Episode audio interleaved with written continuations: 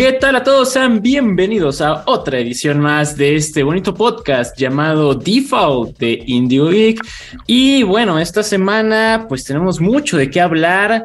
Eh, de repente, de la noche a la mañana, como que hubo, hubo muchas noticias bastante interesantes, mucho movimiento con cosas que terminan con off war y de repente también el pajarito de Twitter que parece que tiene alas de cera y voló demasiado cerca del sol. Para saber de qué rayos estoy hablando, quédense porque esto está por comenzar. Los nerds llegaron ya. Videojuegos, películas, cómics y mucho más. Esto es Default, el podcast geek de Reporte Índigo. Entra. Default, el podcast geek de Reporte Índigo llega a su episodio 33. Cada vez estamos más cerca del final de temporada, aunque realmente creo que no sabemos exactamente cuándo eso va a ser, pero ya sé que es pronto. Y pues estamos aquí en el chisme y pues para comenzar bien con el chisme, el Resident Gamer Iván Cardoso nos va a decir qué estuvo jugando esta semana. Hola, ¿qué tal? Buenas eh, días, tardes, noches, dependiendo de cuándo estén escuchando este bonito podcast. Y pues muy feliz de, estar aquí. Eh, he estado una semana en la que he sido muy feliz porque he estado jugando bastantes cosas de estrategia. Yo ahí bien perdido en mi mundo de diferentes juegos eh, con... me encantan estos juegos de estrategia que salen en Steam porque la mayoría dice tiempo estimado para acabarlo inconmensurable. Entonces digo, mm, ahí soy. Es como esas series que dices, no, es que en el, eh, como cierta serie de piratas que se pone chida en el episodio 100. Ándale. Así igual que estos juegos. No, es que en el turno 400 se pone bien chido este desmadre, ¿eh? Confirmo que es hasta después del 300. Mira, yo solo me acuerdo de cierto juego de estrategia ubicado en Final Fantasy que estamos hablando 96, 97, no me acuerdo bien, pero yo me acuerdo que cuando Final Fantasy Tactics, una de las cosas que me decían cuates que no, es que luego hay turnos que duran como media hora. Uy, si se si, si este eh, cuate siguió jugando ese género, ya deben saber ustedes que hay juegos que llegan a tener, ¿qué será? Peleas de dos días seguidos, tres días seguidos, no sé. Algo así. Una Pero divertida. Para eso me meto en una relación. ¡Eh! Ah, ya. Eh, empeza- eh, empezamos bravos. Ya empezamos bravos. Cris, ¿tú qué estuviste jugando esta semana? Yo el único juego que puedo decir que estuve jugando es literal Pokémon Go, el resto son sorpresas que en un futuro les podré hablar, pero al momento no puedo mencionar ningún solo detalle de esos juegos. Son varios. Entonces sí, sí, sí ha sido una semana ocupada, divertida, pero sí, como digo, lamentablemente no puedo hablar de ellos. Percho. El Hola, señor ¿Cómo están, Fernan- amigos? El señor Fernando Salgado otra vez está aquí con nosotros. Yo tengo una queja, ¿Nomás una? porque, bueno, un montón de la vida y tengo ple- traigo pleito eterno con Amazon y con las tiendas que venden videojuegos en general, pero yo tengo una queja porque hicieron su, su podcast en vivo en, en el off de Xbox y no me invitaron. Ah, Porque yo sí te sugerí. Yo sí, yo sí te sugerí. Pero había que importarte y tú tienes muy mala suerte con Amazon, entonces no íbamos a correr el riesgo. Imagínate que me, que me pagaran mi boleto de avión y que me llevaran a Tepoztlán, Estado Eso de México, a. Ibas a acabar en una cajita en una bodega en Tepoztlán. No necesariamente para ser enviado. Ah, No, no. No, no, no, puede que sea para ser enviado, pero empiezas. sí, sí, sí. Piénselo. Neri, ¿tú qué estuviste jugando esta semana? Antes que nada, hola, ¿cómo están? Y después, eh, pues estuve jugando eh, Sackboy A Big Adventure para PC. eh, está bien bonito. Sí, está bien bonito. Eh, yo sigo insistiendo en que Sony está dando mensajes raros y la mejor forma de jugar PlayStation es en PC. Y también, eh, bueno, si, si quieren ver mi reseña, eh, pues un poquito más del lado técnico, porque pues ya es un juego del 2020, ya saben de qué va pues vayan a verla al sitio de Indigo Geek. Y también estuve jugando The Shant, este juego en PC de culto. Bueno, no, no es un juego de culto, es más bien sobre un culto. Eh, Y pues en, en unos, en un, yo creo que ya a estas alturas ya van a estar leyendo mi reseña al respecto. El review. Sí, ese juego lo quiero jugar yo, pero lamentablemente Ustedes no están para saber yo para contarlo, pero mi flamante Xbox Series X, que no tenía ni tres semanas de haberse adquirido, voló. Así, poco. Y ya no quiso correr. Entonces, hasta los de la garantía me dijeron, ¿es en serio? Sí, es en serio. Y pues ahorita está en la mensajería de Xbox en algún lado entre mi casa y este Chihuahua, porque allá está el centro de reparación de Xbox. Ha, ha de estar en la misma, ha de estar justamente, ha de estar en la misma bodega que mis paquetes.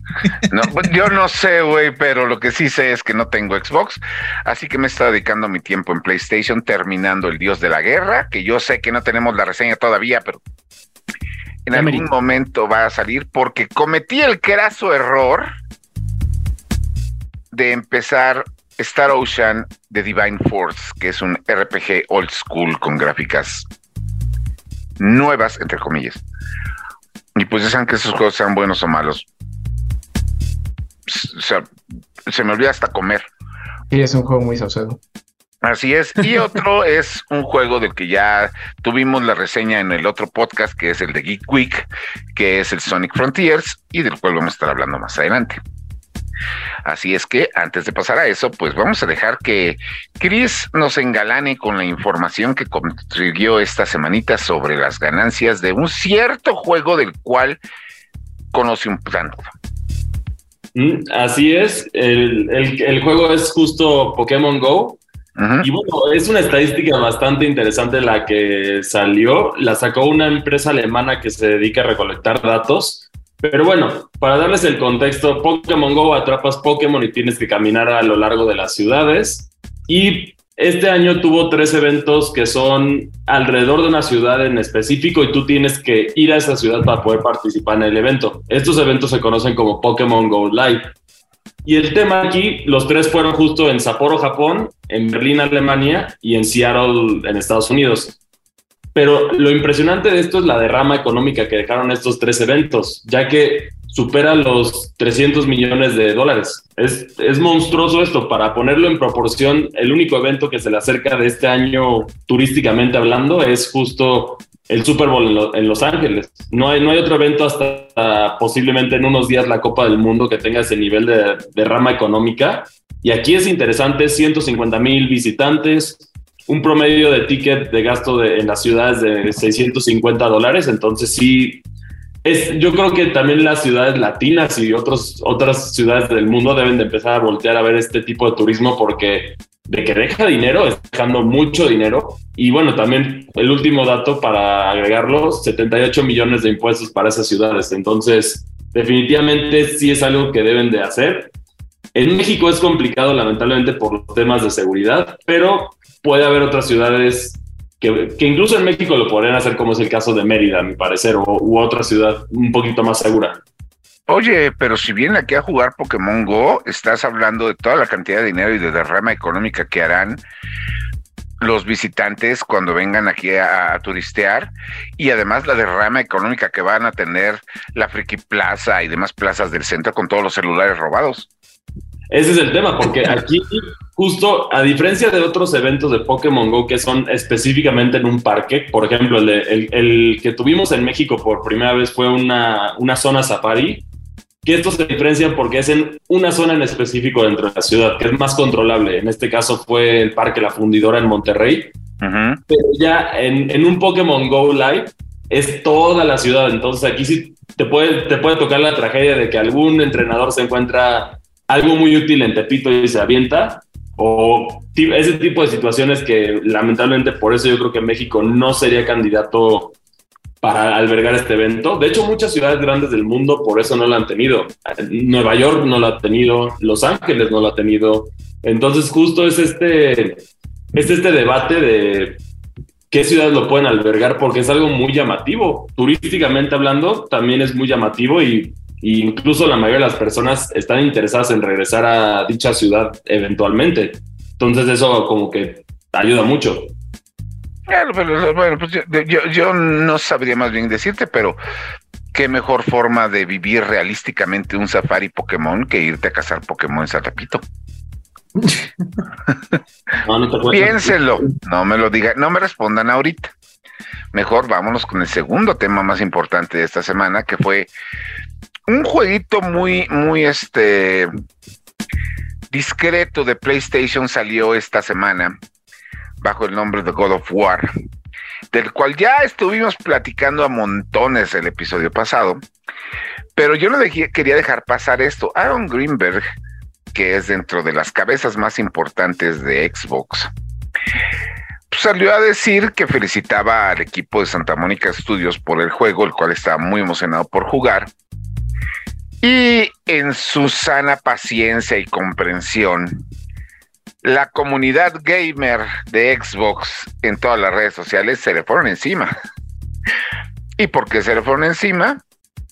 Pues porque cómo se atrevía el jefe de Xbox a hablar bien de un juego de PlayStation y cómo hablabas bien de una exclusiva porque Xbox nos has tenido y se hizo drama y show. Los que ya ven que les gusta arrancarse las vestiduras como si realmente sufrieran, por un lado. Y por otro lado, muchas otras personas dentro de la industria, ya no de los videojuegos, sino del espectáculo, estuvieron diciendo que también esperaban jugar God of War. Porque God of War puede que en cuanto a gameplay no sea tan innovador como muchos opinan, pero lo que es la historia, la historia y el desarrollo de personajes, Es genial.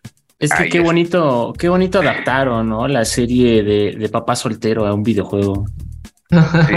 Pues dicen que Sony es el mejor haciendo That Simulators, ¿no? Sí, totalmente. Sí. sí, sí.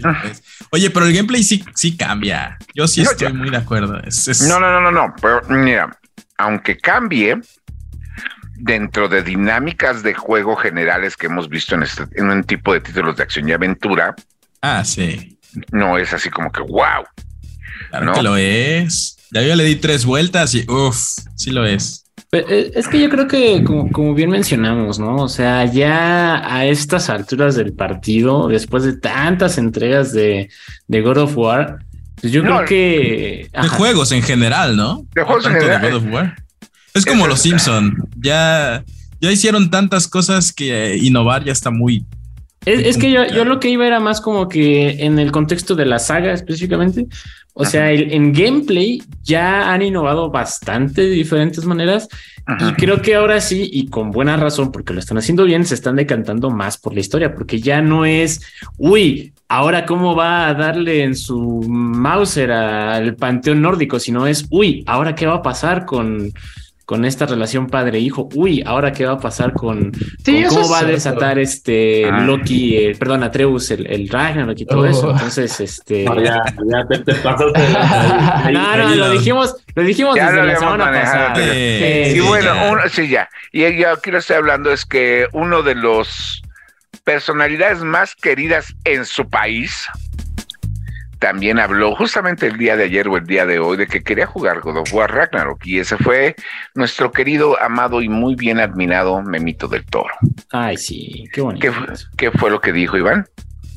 Eh, pues realmente no fue así. Uy, solo fue una breve cita que era como de, ay, qué ganas tengo de jugar videojuegos, pero estoy muy ocupado escribiendo películas que ganan Oscars. Es que está trabajando en Pinocho justo, justo en este momento. Ah, en Pinocho ya no, ¿no? Pinocho No, ya se Pinocho ya está, Ya ya está más que terminada esa película. Hasta Pinocho. yo creo que los servidores de Netflix. justo Sí, ya hasta las, ya hasta la subieron a Morel, ya la pasaron en Morelia, ya debe de estar ahí. ¿Cuándo se estrena? En en la otra semana, ¿no? Ya, ya debe estar en Cuevana. La otra semana se estrena, ¿no? Pinocho. No, Sí. está el 28.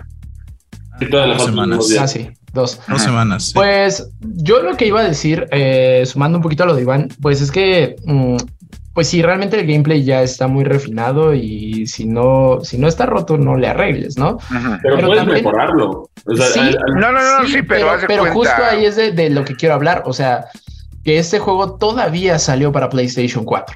Entonces, pues PlayStation 4, qué padre y qué chido que ah, pues, la última generación de, de PlayStation, la penúltima generación de PlayStation todavía pueda llegar a jugarlo. Pero pues sí ya representa una limitante, ¿no? Y que creo que Sí. no está permitiendo explotar todo el potencial del hardware de PlayStation 5. Bueno, que, que tampoco así que digas limitante, porque si juegas las dos versiones, sí se ven muy diferentes las dos versiones. No, y también en narrativa. Ah, sí, claro. son- Pero Sí, también en, eh, eh, el, narrativa es un ritmo muy distinto también. Sí, en sí, el sí. panorama más amplio, yo creo que a nivel de desarrollo del juego, o sea, cuando todavía está en el hornito, yo creo que sí lo limitan bastante, ¿no? Al, al producto final, porque tienen que estirar el, el Y además, pues sí, todos eh, los aspectos técnicos. Ajá.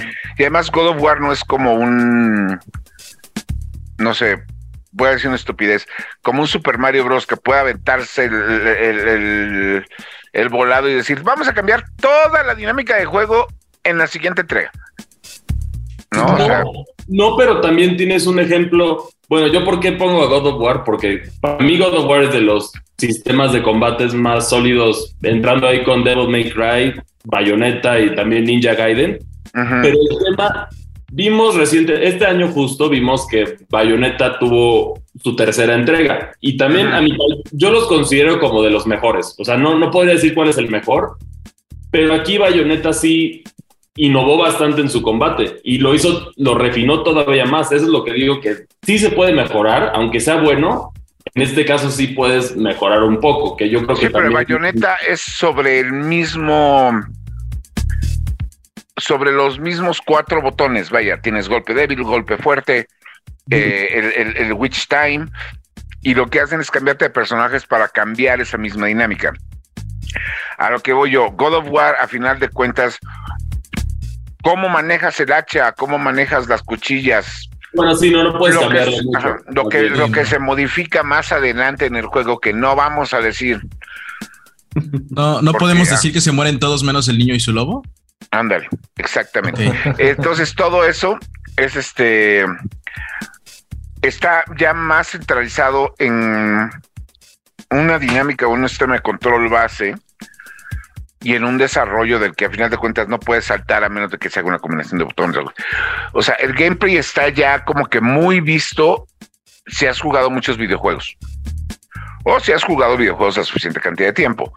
Y por eso justamente este título se nota a leguas de que, bueno, como no podemos hacer mucho en este aspecto, Por eso vamos a mejorar otros.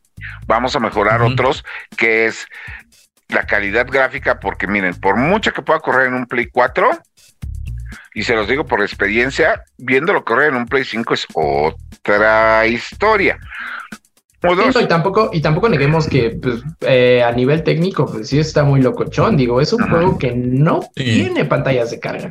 O sea, bueno, sí las, tiene, pero están, las están esconde. Ajá, Ajá. sí, sí, sí. Eso es por un Ah. lado. Y el ejercicio narrativo del juego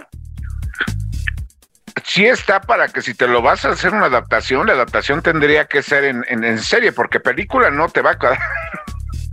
un solo juego sería una trilogía, Sí, ¿no? claro. Entonces, entonces es ahí a lo que vamos. Y bueno, el chiste está, Memito del Toro estaba interesado y por ahí le estuvieron ofreciendo el código de God of War, a diferencia de Aneri, que está pidiendo un código de God of War, pero pues nadie se lo quiere dar. Código de God of. War para este juego. Yo, yo voy a regalar uno para Navidad. Este, puedes participar en mi sorteo. si. Ah, gracias. Híjole, qué, qué cordialidad. Oh, cae no te hubieras molestado, amigo. Sí, no. Fer. Miren, justamente por cosas como esas que luego uno pierde amigos. Y si no, pregúntenle a la gente de PlayStation que desde que decidieron cambiar todo su formato de, de suscripciones para la PlayStation Plus, que es el, pro- eh, es el PlayStation Plus, el de, ¿cómo se llama? El de plebes, el de ricos y el de pobres. El que solo es multiplayer, básicamente. Y, y ya perdieron dos millones de suscripciones, que eso, pues, Si duele. sí duele, Sí, ¿no? O sea, sí duele. Y entonces, pues ahora a ver Sony cómo le hace, porque la consola es de las más buscadas en internet, está dentro de las más populares en redes sociales y en todo. Capaz de que está en venta, sí, sí, está ganando su espacio, pero se está haciendo, pero por más que de este tipo de notas no hacen que PlayStation quede bien parado, oye. ¿No? Bueno, PlayStation no hace que PlayStation quede bien parado, la verdad. es que Sí, desde, desde su tomando ramita decisiones de, de Activision Blizzard, como que han tenido malas decisiones justo los, lo- los de hasta arriba de PlayStation. Eh, Yo es creo que que- justamente, ajá. Vas, Chris. ¿No, Chris? ¿Manet? Continúa. Que bueno, lo que yo siento es que justo esas malas decisiones que han hecho con lo de Activision Blizzard, igual con el tema de servicios, y si tanto se preocupan por competirle a Xbox, porque al parecer el cambio del PlayStation Plus fue enfocado en eso, pero si no vas a poner mínimo lo, lo mismo que ofrece Xbox dentro de tus paquetes, es demasiado caro. El último es demasiado caro en proporción al Game, al Game Pass, entonces por eso, ¿qué incentiva te va a dar para comprarlo? Y además no, no te incluyen los juegos importantes de lanzamiento, que te aseguro que si te incluyera el God of War, eso, ah, en lugar de haber perdido 2 millones, tendrían otros 4 o 5 millones suscritos en este momento justo por para poder jugar el God of War. Son esos, ese tipo de decisiones que si bien pierdes el precio del título, pero lo mantiene relevante. Y, y ese es un juego que mucha gente incluso compró un justo un PlayStation 5 para poder jugar. No, o también dime la cantidad de gente que compró y ahorita, exceptuando Fernando, están disfrutando de su edición especial de God of War. ¿no? O sea, no compro. Yo ya, yo ya disclaimer, sí tengo una edición especial. Gracias. Ah, pues muy mal hecho por no haberla compartido con el resto de los niños de la salón. De la clase. Pero, de la clase. Pero, que Pero voy para, una Navidad. Pero, pero, por, pero por ejemplo, pero, pero por ejemplo, o sea, el, el God of War es un vende consolas. Yo sé de tres personas que literal ayer fueron Ajá. a plaza con esperanza de encontrar consola y juego y sí lo hicieron. No, pues es Entonces, que esa, los- es este de lo que se llama este pues el vende consolas, ¿no? O sea, es como lo fue el Smash para el GameCube, como lo fue el, el A Link to the Past o el Super Mario World para el Super NES, como han sido muchos Sí, pero, o sea, pero el, el, por ejemplo, a ellos- no creo que les interese mucho realmente el, el- este servicio de, de PlayStation Plus que a mí me siguen cobrando porque se me ha olvidado quitar mi tarjeta. Eh, pero pues Sí, pero- realmente, ¿cuánta gente no fue a vender? a- o sea, ¿cuántos millones de consolas o, o miles de consolas no se vendieron ayer solo para God Ajá. of War com- que compensan esos dos millones de usuarios que perdieron de, de Plus? Pero es que podías. No, haz de cuenta, pero haz de cuenta lo que, lo que decía Chris de metes a God of War Day One en Game Pass. Con la única diferencia que esta es la fórmula de Xbox Game Pass. Pues sí tienes el juego Day One, pero con, con Game Pass. Pero si quieres que tu personaje traiga que se vea con una armadura como esta y que traiga hasta un hacha con distintivos como esta, eso ya te va a costar y ahí están sacando el dinero. ¿No? Sí, la Entonces, cosa es que eso- creo que son filosofías distintas y ese es el problema. Sí. Xbox, Xbox empieza con una filosofía de pérdida y le está yendo de maravilla, ¿no? Ahorita Game Pass ya es rentable Ajá. y pues PlayStation no, no quieren perder ni, ni un es que solo perdieron- centavo. Es que perdieron muchísimo con el Play 3. Con el Play Play, 3, sí. Ah, bueno, Y, y también no, no olvidemos que, o sea, a- ahorita, hasta ahorita recientemente, que ya explotó el fenómeno que es Game Pass. Eh, PlayStation ya salió casi casi que incon- inconstitucional, prácticas este, desleal, no sé, mil cosas, ¿no? Este, pero, y, el propio Xbox lo dijo en su momento, o sea, como de, bro, yo no saqué, yo no me saqué esto de la manga, no lo empecé ayer, esto fue un proceso de años que como bien lo estamos diciendo ahorita, empezó con pérdidas y empezó siendo la burla de la burla de la, de la industria, ¿no? Como cuando recién salió Xbox eh, Game Pass, nadie daba un peso por esa cosa y nadie quería entrarle. Después lo cambiaron, lo fueron consolidando y ya llegamos a esto, ¿no? Entonces, Con decirles que ahorita Electronic Arts, que si hay algo, si hay alguien más este greedy y nefasto en esta industria que Activision es Electronic Arts, hasta ellos ya le entraron al Game Pass porque el, creo que a finales de este mes o en diciembre entra Battlefield no, sí, 2042 con la tercera temporada. a ver si Ah, así revive. Ajá. que- que También esa, es esa ya es otra historia, justamente. Que No, no, no, pero es que al- dando pie. Ajá, pero es que es justamente a lo que voy. En el momento en el que Battlefield lo metes gratis para todo el mundo, pero les dices, las, las armas y los uniformes personalizados te van a costar y los mapas especiales te van a costar, muchísima gente se va a ir con la idea de no estoy comprando el juego, entonces sí me voy a comprar mi mapita de dos dólares. Sí, te vas con la pinta y ese número al final va subiendo y subiendo y te genera ganancias para lo que fue un fracaso, porque la realidad es que Battlefield fue un fracaso ese juego y aquí tienes una posibilidad no de salir a, de ganar dinero, pero mínimo salir tablas con la inversión del juego. Y eso es lo que tienes que hacer aquí. sí. Es que quién sabe, te voy a decir por qué. Porque haz de cuenta, ¿alguno de ustedes ha, sido, ha, ha ido a una tienda de, de estas de grandes almacenes que hacen sus ventas nocturnas? Y te, No dan una tar- y te dan una tarjetita que es como un monedero donde todo lo que compres, cierto porcentaje te lo dan en un monedero para que gastes en la misma tienda. Ah, todo el mundo empieza a gastar, comprar a lo idiota y el monedero se te llena de dinero y ese dinero lo empiezas a comprar en otras cosas, pero siempre te quedan ce- centavitos que terminas yendo a comprar a dulcería para que no te quede nada. Muchas veces, sobre todo en temporadas navideñas, pues la- las tías y las abuelas y los papás irresponsables le regalan al niño una tarjeta de crédito para su, consola, ¿no? Entonces, pues el chavo usa la tarjeta para comprar un juego o, si tiene suerte, dos juegos y le quedan dolaritos flotando. Y esos dolaritos flotando, capaz de que lo terminan gastando exclusivamente en este tipo de DLCs. Eh, Bueno, transacciones, ¿no? Para dejarlo más Ajá. claro. Ajá. Y entonces ahí se va generando una cantidad estúpida de ganancias que luego ni los estudios estaban esperando. Digo, así empezó la historia de los DLCs, ¿no? Sí. O bueno, y más recientemente también pon- ponemos el ejemplo de FIFA, que recordemos que FIFA se peleó justo con la organización de fútbol, EA, de nuevo, porque FIFA le quería subir el, el- lo que tenía que pagar justo EA para por mantener el derecho de FIFA durante el ciclo mundialista, es decir, cada cuatro años, a, a 4 mil millones de dólares.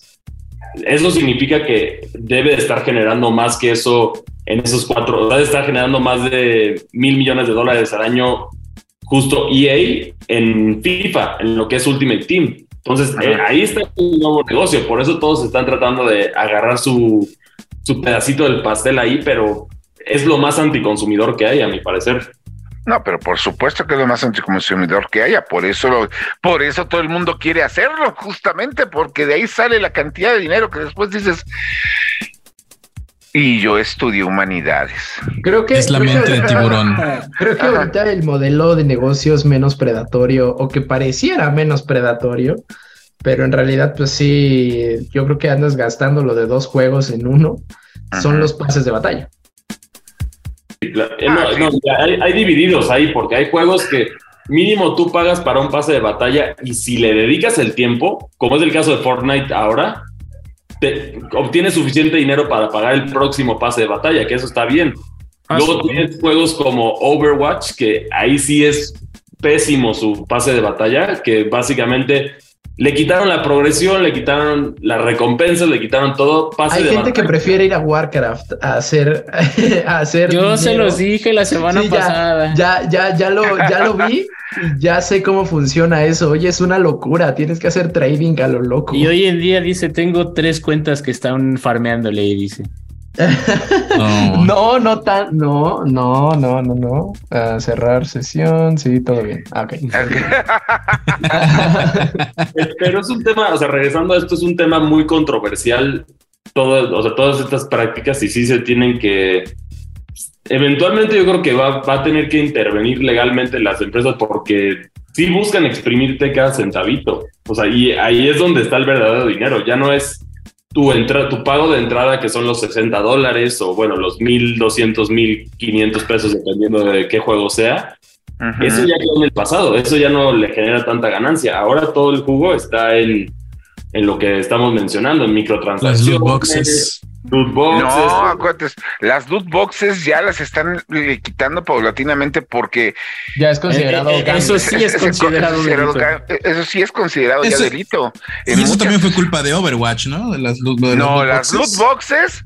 fue lo- el, el- se Pues hizo desde Battlefront, ¿no? Sí, Battlefront. Ah, Battlefront. Battlefront, drama es cierto, es cierto. se hizo tan grande el drama con Battlefront y pegadito después el de el de un FIFA. FIFA, Mm. Ajá, que este gente, la gente se que muchísima gente se metió en el en el desmadre para quejarse y ahí fue justamente cuando dijeron no, espérenme tantito. Ustedes no pueden hacer esto. Entonces, los loot boxes, muchas compañías los están dejando atrás, no porque no sean lucrativos, sino porque ya están llamando la atención de las autoridades y meterse con las autoridades a que se metan al negocio ya es problema muy grande al que mejor no meten las manos. Y hablando de no meter las manos, ahorita nos vamos a meter a la reseña de un juego que es A Plague's Tale Requiem o un cuento de plagas Requiem o... Es un juego de ratas, muchas ratas. Las flipantes aventuras de Hugo y su hermanita. Y no es... Pues que será hermana, ¿no? Porque según yo es mayor. Bueno, Ah, bueno, chiste sí, está, sí. Nos vamos, Eso. a la, nos vamos a la reseña y regresamos para seguir en el chisme porque ya nos dijeron que nos pasamos de tiempo. Reseñas. En 2019, de la nada y sin avisar, la desarrolladora francesa Asobo Studio sorprendió a todos con su videojuego A Plague Tale Innocence. Esta era la historia de dos hermanos que vivieron la Francia medieval justo cuando azotó la peste negra, aunque con peligros muchísimo mayores. Ahora, tres años después, finalmente ya está disponible la tan esperada secuela de este videojuego, A Plague Tale Requiem. Narrativamente, A Plague Tale Requiem comienza seis meses después de los eventos del primer juego. La protagonista, Amicia de Rune, viaja al sur de Francia con la esperanza de encontrar una cura para su hermano Hugo. Como ocurre con otros aspectos del título, los cuales profundizamos más adelante, la historia va un paso más allá pero sin excederse. Ahora Amicia, más letal que en el juego anterior, debe lidiar con el trauma de evitar constantemente el peligro. Por su parte, la situación de Hugo empeora progresivamente. Mientras su enfermedad se agudiza, también lo hacen sus poderes sobrenaturales. Los desarrolladores hicieron muy buen trabajo para balancear esta nueva historia. De cierta forma, el juego respeta las reglas de su propio universo ficticio. Sin caer en spoilers, en general no hay nada que se sienta fuera de lugar o exagerado. Además, el pilar fundamental de la narrativa se mantiene. Una conmovedora historia de amor filial sobre una hermana que hará todo lo necesario para salvar a su hermano. A nivel de gameplay, el juego también tuvo una notable mejoría en comparación con su antecesor, pero sin sentirse saturado. En la primera entrega, Amicia se limitaba a tácticas de evasión y sigilo para sortear los peligros. Ante la adversidad es matar o morir, y parece que la señorita de Rune aprendió sobre la marcha. Ahora el jugador tendrá acceso a una serie de habilidades y herramientas diversas para decidir cómo progresar. Amicia puede mejorar sus técnicas de sigilo o ahora también puede volverse más agresiva. La característica onda para deshacerse de enemigos regresa y con ella llegan nuevas herramientas como una ballesta. Por el lado de la alquimia, este campo también se expande para permitirle al jugador ser más creativo en cómo superar los obstáculos. Sin embargo, al final de todo, la jugabilidad no se siente para nada redundante. Todas las posibilidades de gameplay pueden ser útiles y nada sobra. En el apartado técnico, Asobo Studio una vez más no decepciona. Los paisajes logrados en A Plague Tale Requiem son absolutamente increíbles, especialmente porque el juego aprovecha la tecnología más moderna actual. Dicho lo anterior, el título requiere de un equipo bastante robusto para llegar a las mejores calidades posibles. Para imágenes en 4K, con trazado de rayos, una media de 70 FPS y DLSS, se necesitará algo como un procesador Ryzen 9 y una RTX 3080 Ti. Eso sí, los requerimientos mínimos de hardware son bastante benevolentes y de hecho son similares a los del primer juego de 2019. Con un FX 8300 y una GPU RX 590 bastará. Por el lado del audio, el juego tampoco decepciona. Es una sorpresa completamente grata escuchar los diálogos originales en francés y ni se extraña el trabajo de doblaje. Con subtítulos bastará. La música también aporta muchísimo para la inmersión del juego. La intensidad baja para contemplar los paisajes galos y vuelve a subir a tope en momentos de gran tensión. La calificación es de 9.0. A Plague Tale Requiem es una entrega muy completa y sólida por lo alto. Realmente hay poco o nada que falle en este videojuego. Después de estos dos éxitos, muy probablemente Asobo Studio pueda consolidarse y dar el paso a ser una desarrolladora de más renombre. Quizá este pueda ser el inicio de una nueva dinastía. Por lo pronto, A Plague Tale Requiem dejará satisfecho a cualquiera que lo pruebe. Reseñas. Y aquí estamos de regreso en Default, el, el podcast geek de Reporte Índigo, en el cual fuera del aire no acaban de decir viejo, porque les acabo de recordar que dentro de las muchas series basadas en videojuegos que está preparando Netflix, Bueno, una que realmente no requiere mucho de nuestra atención es este Dragon's Dogma, porque se está clavando, se supone que la segunda parte de esta serie se va a clavar más en el lore del juego y que les va a quedar más bonita que la primera. La primera no era mala, pero pues ahora se supone que va a ser mejor.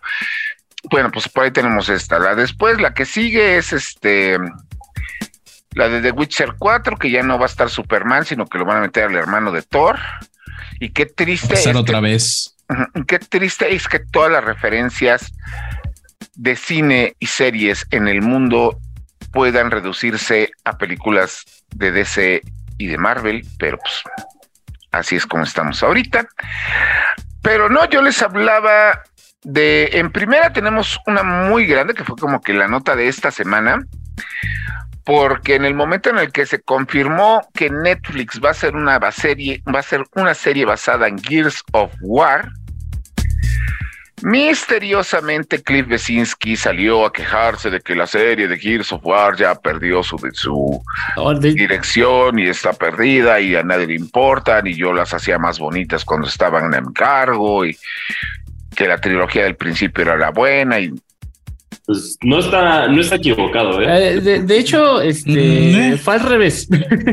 Eh, primero, primero salió Cliff Lesinski y luego le explotó en la cara porque días después en el aniversario de Gears ya salió todo este mere que tengo. Pero, pero ah, entonces, entonces el señor estaba como que queriendo aprovechar el aniversario para salir llorando y Y lo regresaban. Acto seguido, eh, hasta celebró así como, no, no, yo, no, más bien no celebró, bendijo, le dio la bendición a, al señor Bautista, que es a lo que vamos a hablar también ahorita, para el protagónico. No, que mira, mentiras no dijo. Digo, el último buen Gears of War que yo recuerdo es Judgment. yo te voy a hacer. Se te haga chicharrón. Yo, yo nada más he jugado la trilogía original. Yo ni el 4 ni el 5 los toqué. Y después. Qué bueno. y no los toqué porque la verdad nunca me llamaron la atención. O sea, yo. Los Gears of War, es más, ni siquiera los jugaba yo solo.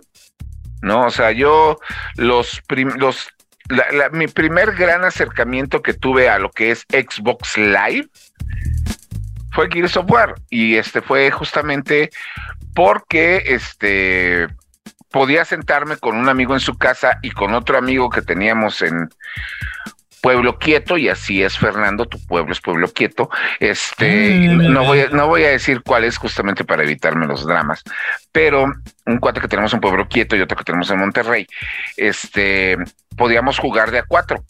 Entonces, pues fue mi acercamiento a los Gears of War. Los Gears of War no, me da flojera jugarlos solo, yo tengo que jugarlos en grupo, ¿no? Entonces, ya los, los, últimos dos nomás no los, ¿cómo se llama? No los toqué porque ya me dio flojera jugarlos. Y pues ya, o sea, y Gears of War pues tiene la amenaza de que estaban haciendo que la película y que no sé qué, que no ya tiene rato, ¿no? Que están amenazando con eso. y esa es otra cosa.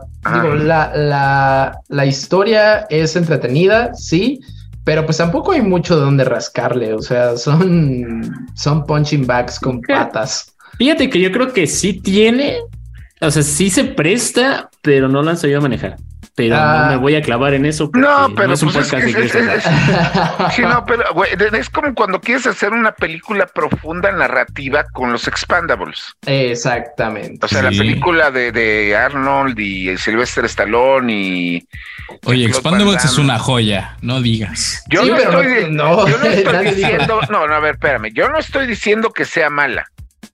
Pero lo que estoy diciendo es que Expandables, el reto más grande de los actores es que no les dieran calambres en los dedos cuando están disparando. No, o sea, ese es el reto más grande.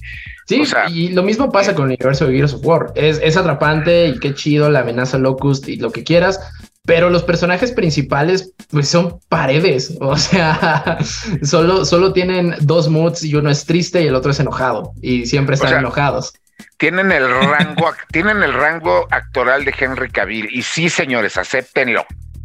Uh. Ah. pero aún así lo amamos. Renuncio. Sí, pero Henry Cavill todo el mundo quiere con él, güey. No todo el mundo quiere con Dave Bautista. Pero al final de cuentas, los dos tienen el los dos eh. tienen el mismo rango actoral. No me van a decir que no. Por eso le dieron el papel de, de del Witcher, ¿cómo se llama? Gerard de Eh, de Gerardo. Rivia. Gerardo de la Rivera. Bueno, ese, ese güey. Bueno, de Gerardo Ríos. El chiste está en que. eh, Yo tengo, yo tengo una preocupación sobre esta serie, justo. mm, Eh, me gusta el nombre que de Gears of War, pero me preocupa que es Netflix. Porque ahí sabemos que en adaptaciones live action, por lo menos la serie animada que van a hacer, puede, puede pintar para cosas buenas. Pero, hijo, un live action después de lo, del desastre que fue Resident Evil, no sí, pero yo creo que, que aprendieron del de Resident Evil, porque sabían que no lo iban a recibir bien, pero Resident Evil no solo tuvo una mala recepción, lo tundieron y lo tundieron feo. Híjole, a mí me gustaría decir que aprendieron, pero pues ya traen un récord de adaptaciones malo desde Cowboy. Entonces. ¿ustedes no Mira, creen que yo- un yo- Marcus Phoenix asiático? Mira, ¿Qué? mientras no hagan algo como lo que hicieron con la serie de Halo, Uy, yo sí. estoy tranquilo. Y Pues Porque- todavía, todavía no se puede hablar mucho porque no hay absolutamente nada ni nadie confirmados en el proyecto. ¿no? Sí, no, no está, creo que ni en preproducción. Pero ah, y ya Batista ya, ya subió sus tweets diciendo Netflix, ya no busques más, aquí estoy. Y subió Y su reel de cuando hicieron el, el skin de Gears. De, de sí, no, pero es que no es posible de que, o sea, ne- no, o sea, no le dijeron dos veces. O sea, Sí. y, a, y a mí, Batista, para bien o para mal, ya está agarrando su carrerita, pero la está haciendo tipo de rock. Porque Pues- igual la, la roca de Reponto ya no era, ya no era luchador, ya estaba saliendo en todo. Y pues Batista Ah, ya, fu- ya fue, o sea, ya es personaje de Marvel y uno bueno. Exacto. Este, ya salió, este, En Dune. ya salió en Dune. No, y también este, es bueno. Y también es bueno. Y además ya fue villano de James Bond. O sea, ya, ya cubrió las tres de base. O sea, ya, ya, ya no estamos hablando de un güey X. O sea, si le dan, o de un güey que no sabe actuar y que quiere aprovechar la oportunidad, ¿no? O sea, este güey ya tiene con qué defenderse. No, y lo bueno es que Tan es apasionado por el proyecto. O sea, yo, bueno, lo hemos visto, él es muy fan de la serie y, y siempre lo ha sido, siempre insistió que él quería ser la voz y todo esto. Entonces, es- siento que este proyecto, él le va a echar más ganas. Y bueno, y, y lo que dices de La Roca también tuvo la suerte Batista que se brincó los papeles feos como el del Rey Escorpión que, que le tocó a La Roca, entre otros. Ajá. Pero sí, yo creo que es, sí es un papel que ha- él ha querido y está muy dispuesto a, a realizar. Yo no veo, yo no veo con ojos malos que se lo den. Yo creo que es hasta justicia divina que se lo den por lo tanto Sí. que lo ha buscado. Y a ver qué tanta presión hacen las redes, porque ya ven que ahorita también está. Es que no La sé, ahorita está de moda de que las redes crean mucha presión, pero yo también siento que se va a poner de moda que los estudios digan, pues como ustedes lo querían, no, lo vamos a poner. Bueno, pero si no ve cómo le fue Anillos del Poder, ahorita ya tuvo problemas, ya aparentemente despidieron a los a algunos de los productores.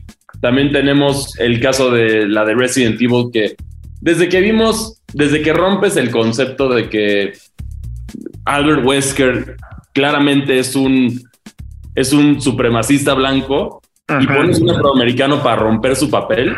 O sea, que, que entiendo, no es, no es tema de... Aquí es un personaje que no va absolutamente porque... Mira, era un todo, es que, mira, toda esa serie va mal porque ni siquiera se ubica dentro de los juegos. Y de pronto sale su escena con la chavita está bailando. Y en Uy, ese momento ay, no. el poco o casi nulo respeto que le tienes a la serie se va al carajo. No, o sea, yo tengo mucho tiempo burlándome de que Resident Evil hace falta un juego de baile, pero en el momento en el que vi esa escena dije, no, basta.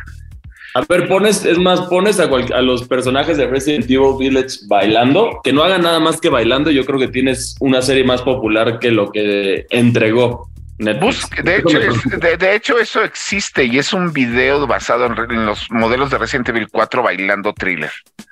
Porque ya ves que todo el mundo tarde o temprano termina bailando thriller. Y la Este- gente con Source Filmmaker hace cosas rarísimas. Sí, no, créeme, he visto, he visto cosas muy censurables en eso. No, y, bueno, y ahorita, sí. regresando un poquito a esto de, de los estudios que cumplen las demandas de los fans, yo creo que sí no deberían de hacerlo porque van a crear un monstruo. O No, sea, pues, y, ve- y se ve vio... que- Ajá, ajá. No, dime. No, continúa. No, y que se vio un poco con el doblaje de Dragon Ball Super. Y ahora lo, lo quisieron replicar con Joaquín Cosío en Super Mario. Que por cierto, qué bueno que no sucedió porque sí, o sea, poco a poco, si empiezan a ceder los estudios, de pronto ya van a querer meter a Superman a la siguiente película de Avengers.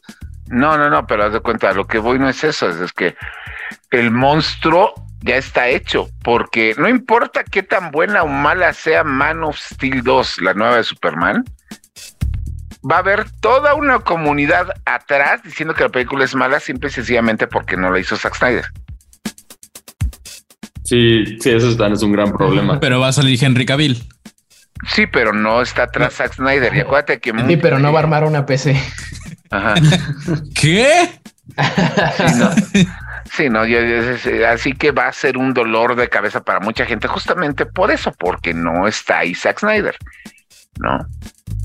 porque luego se le crearon un cultito con el release de Snyder Cut y luego a ese cultito, y lo dijo la gente de Discovery Warner y los ejecutivos de Warner se lo dijeron a los de HBO, en el momento en el que autorizaron el Snyder Cut, estás cometiendo un grave error porque les estás dando por su lado a gente que a la mera hora no te va a consumir o no te va a consumir de la manera en la que esperas. Y pues eso es más o menos lo que pasó. Y entonces ahora no se le va a dar continuidad al Snyderverse. Van a ver cómo acaban y terminan con todo a la buena o a la mala. Pero este, a final del día, pues ahí tienes el monstruito y el monstruito de la gente que le dan por su lado en las redes sociales. Va a pasar eso con el con la película de Man of Steel que no es dirigida por Zack Snyder. Así la dirige James Gunn, así se la den a Steven Spielberg, a quien sea. No es Zack Snyder. ¿No? Entonces, pues va a haber un pleito muy grande. Pero bueno, dentro de los otros, ¿qué? No digo, es verdad. Bueno, y dentro de los otros proyectos que también estaba por ahí, del cual me están acusando de viejo, es que Netflix acaba de confirmar que efectivamente están trabajando en una adaptación live action protagonizada por Ryan Reynolds, que ya ven que Ryan Reynolds ahorita también es arroz de todos los moles, digo, es ajonjolí de todos los moles, o como se diga, este, de un videojuego muy viejo que tuvo su serie animada, sus videojuegos, sus adaptaciones a demasiadas consolas, pero aún así no es tan conocido que se llama Dragon Slayer. ¿Qué es Dragon Slayer? Dragon Slayer es un videojuego desarrollado por Don Bluth. Don Bluth era un animador de Disney que a finales de los 70 decidió rebelarse contra el estudio para poder hacer lo que él quería hacer y se llevó a la mitad del estudio de animación, dándole la torre a Disney y dándose la torre él mismo porque se cerró muchas puertas.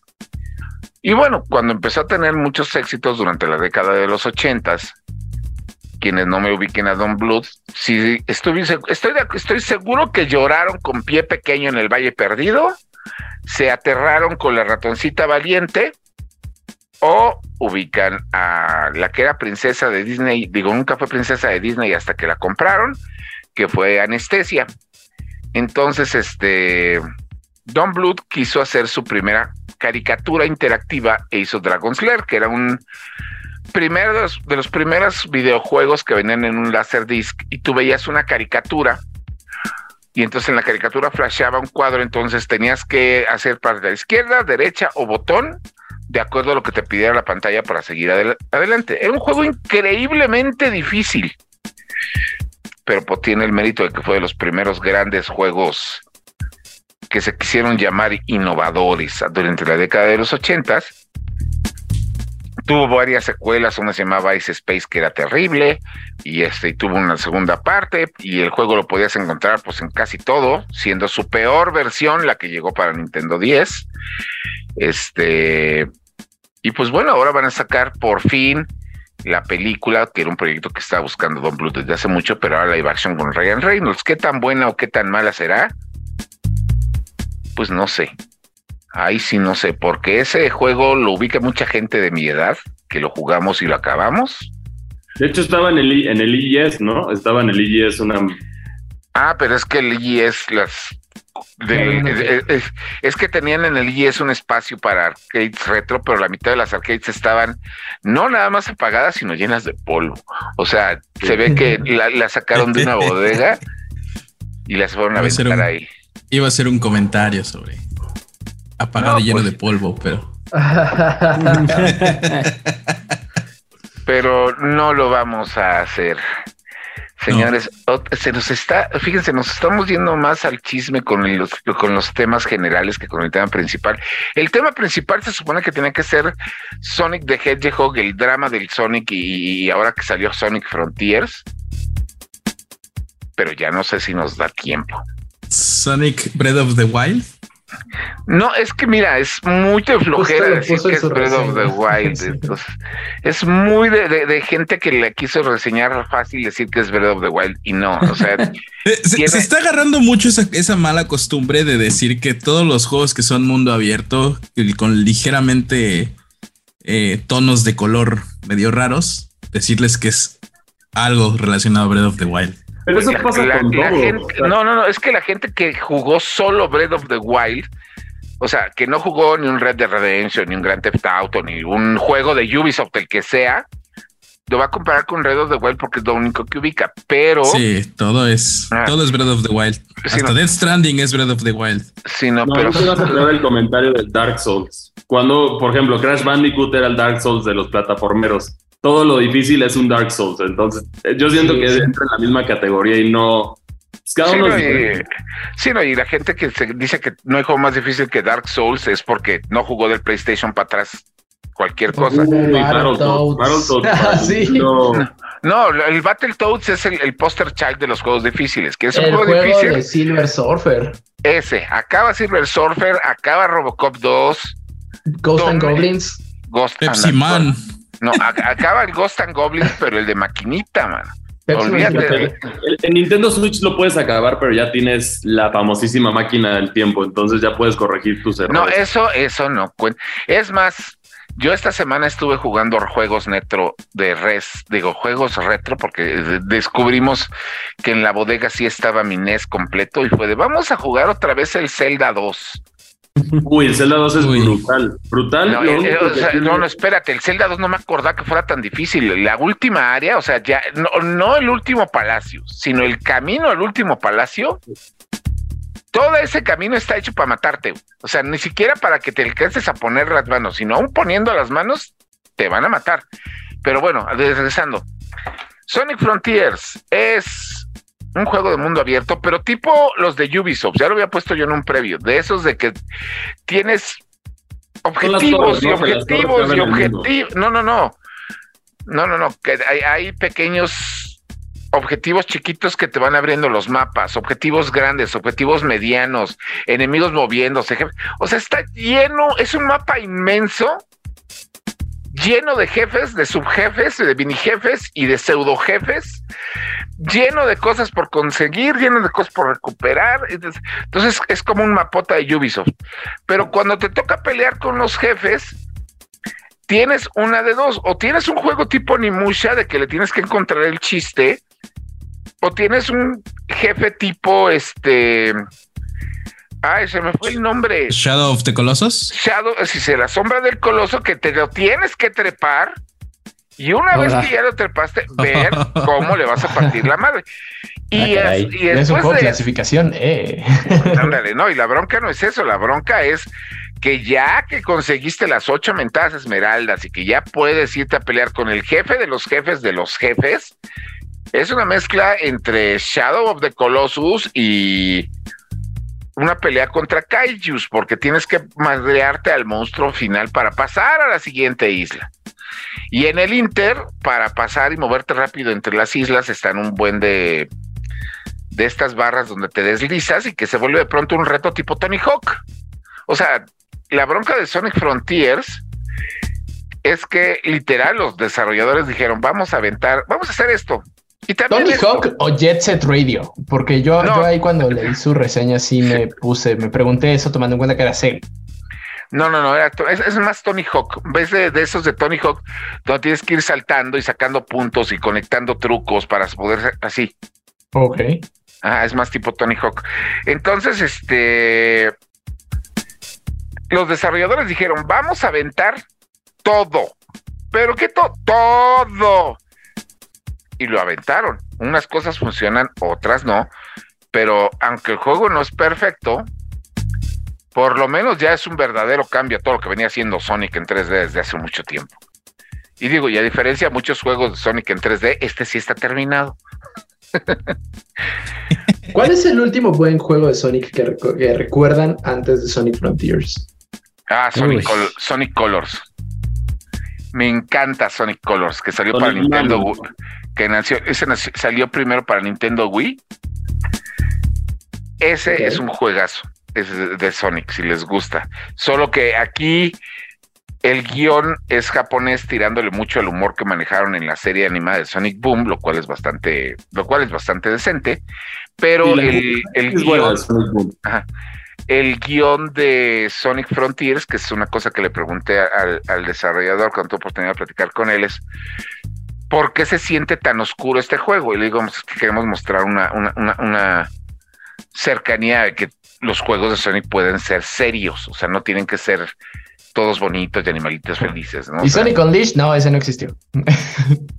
Mira, el, el, el, créeme que le tienen más pavor al Sonic 6, al 06. Es el peor. Sonic ajá, 6 que, es un... ajá, que al Sonic Unleashed. Ok, por bueno, lo menos, no sé. el Sonic Unleashed por lo menos es la anécdota. Pudimos hacer de Sonic un hombre lobo, pero el Sonic 6 es de ya sácalo, pero no lo hemos sácalo. Yo, el último buen juego de Sonic que recuerdo eh, es el All Stars Racing Transformed. Ah, no, pero es que ese ya entra dentro de los que son alternos. Bueno, ya es spin-off, sí, sí, sí, pero. Y pues, no es, Sonic. y- sí, no, pero, y- pero sí, no, Sonic, los, de hecho, es, durante varios años fue de cómo es posible que los mejores juegos de carreras, de, no, los mejores juegos de Sonic sean los de carreras y Sonic está en un carro. O sea, pero los bueno, ya- juegos de Sonic sufrieron mucho, los de 3D, es- fueron contados los juegos que en verdad fueron buenos, porque la calidad entre ellos, entre que no estaban optimizados, entre todos los detalles del- de sus lanzamientos, eran desastrosos los juegos de Sonic, es- esa es la realidad. Por lo menos aquí puedes contar con, ¿qué serán juegos de 3D de Sonic decentes? ¿Cinco? A lo mucho. Es que mira, hay mucha gente que no le gustan los juegos de Sonic de, de Wii, que aquí estoy hablando de Sonic y los Anillos Secretos y Sonic y el Caballero de la Noche, Y el, y el del, el del hombre el lobo, ¿no? el Sonic Unleashed y el Sonic Colors. A mí se me hacen buenos juegos de Sonic. Pero está después Sonic Frontiers, que es terrible. El Sonic 06 también no, no, no, no, no, bueno, por algo es el que todo el mundo le huye. Y finalmente tenemos un juego que no entra ni dentro del 2D ni dentro del 3D, que para mí se me hace los mejores que ha tenido el Sonic en la serie por completo, que es el Sonic Generations. Eso es porque fue como que un greatest hits de todo lo que había pasado en la serie. A mí me gusta mucho Sonic Adventures 2 y siento que los, los chavos deberían de regresar y tener el minijuego de crianza de Sonic Adventure 2. La verdad, Ay, no, mira, en Sonic Frontiers tenés, tienes que buscar un hombre de animalitos y llevárselos a su papá o a su mamá y, de, y, y encontrarlos en todo el nivel o, o hay minijuegos desesperantes con esos monos. Así que créeme, no vas a extrañarlos, chao. Nosotros no, pero los chavos eran geniales. hablando de, hablando de extrañar chavos o no extrañar chavos, vamos a hablar de un juego bonito que se llama Sackboy. Y esa es la segunda reseña de este Y programa. que yo sí lo extrañaba. Sí, está bien bonis. Sí, sí, sí. Regresamos. Reseñas. Una de las sagas más queridas y poco recordadas de PlayStation ha sido Little Big Planet. Las aventuras de Sackboy llenas de colores alegraron las tardes de muchos desde el PlayStation 3. En 2020, Sackboy A Big Adventure vio la luz para PlayStation 4 y 5. Ahora toca el turno de su versión recién porteada para PC. Este año, entre todas las controversias legales y de fanáticos, Sony ha dado un mensaje claro y discordante con sus acciones. La mejor forma de jugar PlayStation es en PC. Y es que este título se suma a una lista cada vez más larga de adaptaciones de exclusivos de la consola japonesa a las computadoras. Era De esperarse que al igual que los títulos que anteriormente han sido adaptados, la última aventura de Sackboy llegara a la PC con mejoras gráficas y en su rendimiento. No me malentiendan, la versión de consolas era por demás disfrutable y sólida. Sin embargo, y de manera concreta, la posibilidad de jugar con Ray Tracing, DLSS y 70 frames por segundo hacen de esta versión una edición superior a sus homónimos de sobremesa. Si quieres jugar esta producción con los parámetros mencionados anteriormente, sí es necesario tener un equipo robusto, mínimo una RTX 3080 Ti. De lo contrario y teniendo un rendimiento más modesto, el juego te pide como mínimo una GPU GTX 660 o AMD Radeon R7 265. Requisitos que no me parecen descabellados e incluso hablan de una buena optimización por parte de la gente de Sumo Digital. Yendo al lado de contenido, esta versión no dista mucho del título para consolas, pero trae algunos extras cosméticos bastante monos, como trajes de Uncharted, The Last of Us y Horizon para nuestro Sackboy. Fuera de eso, el juego es el mismo. El mundo artesano se ve amenazado por Vex y será trabajo de nuestro afelpado amigo recuperar la paz y creatividad que reinaban antes de la invasión. Nuestro héroe caminará y saltará por niveles de plataformas en tercera dimensión con controles muy bien calibrados. El propio título te recomienda conectar un DualSense debido a la vibración áptica y gatillos adaptativos. En mi caso lo jugué con un DualShock 4 conectado a la computadora y el juego respondió de maravilla. Algo que era característico de la franquicia era su robusto modo de creación en donde los jugadores podían diseñar sus propios niveles y compartirlos con la comunidad. Desafortunadamente esta entrega dejó a un lado esa modalidad, pero en su lugar entregó un buen número de niveles que si bien no requieren de mucha habilidad para superarlos, el juego sí se vuelve medianamente retador en el campo de coleccionables, pues estos artículos se encuentran muy bien escondidos en los mapas. Por el lado del soundtrack sigue tan agradable como en entregas anteriores. Las tonadas, aunque cíclicas, no son molestas y van cambiando o agregando capas de instrumentos conforme avanzas en los niveles. Por último, y algo que sí agradezco eternamente, el modo multijugador local está presente y es una joya. El título te permite jugar con teclado y control al mismo tiempo y con hasta cuatro jugadores simultáneos, un agregado bastante agradable y que hace su mayor esfuerzo por no dejar a nadie fuera de la diversión. La calificación es de 8.5. Sackboy A Big Adventure cumple como port, aumenta las posibilidades, explota sus fortalezas y en general le da una nueva vida a un título que fue lanzado originalmente hace dos años. Si ya lo jugaron, no se pierden de nada. Si es su primera vez con este título, lo recomiendo 100%. Reseñas. Y para no perder la costumbre, otra vez nos pasamos de tiempo. Perdona la producción, pero pues es que el chisme está bueno y eso que Iván decía hace rato que la semana estuvo muy lenta. Pero no. Eh, ok. No, arrancó, arrancó después la semana. Pues yo no sé, yo solo sé que que todavía falta lo que vaya a ocurrir mañana, porque tenemos que ver esos chismes de que se supone que ya van a decir digo, esto es rumor del rumor, de esos maravillosos rumores que salen en Reddit, de que ya en cierto programa de premios que se acerca, cierta compañía francesa va a confirmar ya el lanzamiento de cierto juego que ya rompió el récord que antes tenía Duke Nukem Forever de retraso. ¿Cuál es? Señores, si no están en esta industria, pues no es mi culpa que no lo sepan. Pero bueno, nosotros mejor nos vamos al chisme básico que son las recomendaciones del año y ahorita pues empezamos por Marcos Neri para que no le ganen el tema. ¿Las recomendaciones del año ya tan rápido? No, no, no, perdón, las recomendaciones de la semana. eh, pues esta semana yo creo que sí les voy a recomendar Sackboy y The Shant. Eh, un poquito más Sackboy, The Shant tiene una cosa que es que empieza muy lento. Este, y híjole, creo que esta semana no me, no vi nada. Ah, bueno, esta no es tan gaming eh, y es Zero Geek, pero miren, seguramente ya escucharon de si que Bardo está muy buena o que Bardo está muy fea. Yo no les voy a decir eso, yo solo les voy a decir que sí vale la pena verla en el cine porque sí es un dulce para el ojo.